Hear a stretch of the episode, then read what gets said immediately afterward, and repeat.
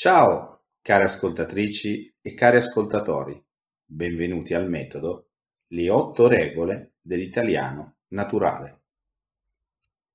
Oggi vedremo in particolare la settima regola, la regola dell'italiano naturale. Ascoltate solo l'italiano parlato da un madrelingua. Ascoltate un madrelingua che parla in modo naturale. Ascoltare l'italiano parlato da madrelingua è l'unico modo per fare dei progressi reali nella conoscenza della lingua. La cosa migliore è ascoltare dei madrelingua che parlano di argomenti che vi interessano. Questo perché un argomento interessante vi emoziona e quindi crea un coinvolgimento emotivo che è molto efficace per apprendere una lingua.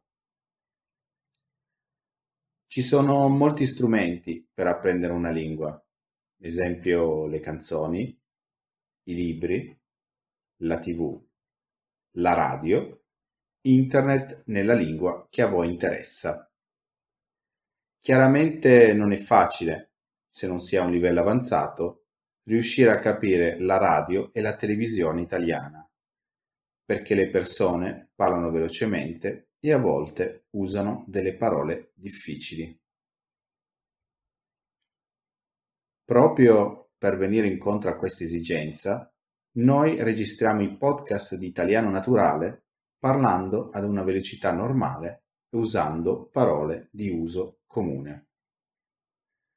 Questo vi aiuterà molto a progredire nel vostro viaggio nella bella lingua italiana.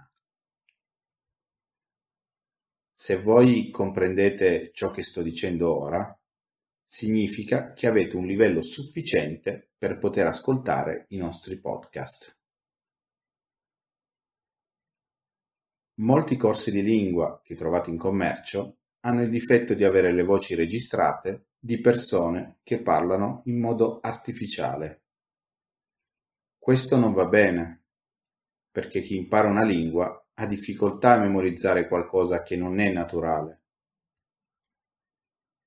Vi sarà sicuramente capitato di ascoltare dei corsi dove una voce metallica, quasi robot, vi dice Ciao, come va? La penna è blu. Oppure Mio zio e alto. Queste semplici frasi possono andare bene all'inizio, ma diventano inutili quando progredite nella conoscenza dell'italiano.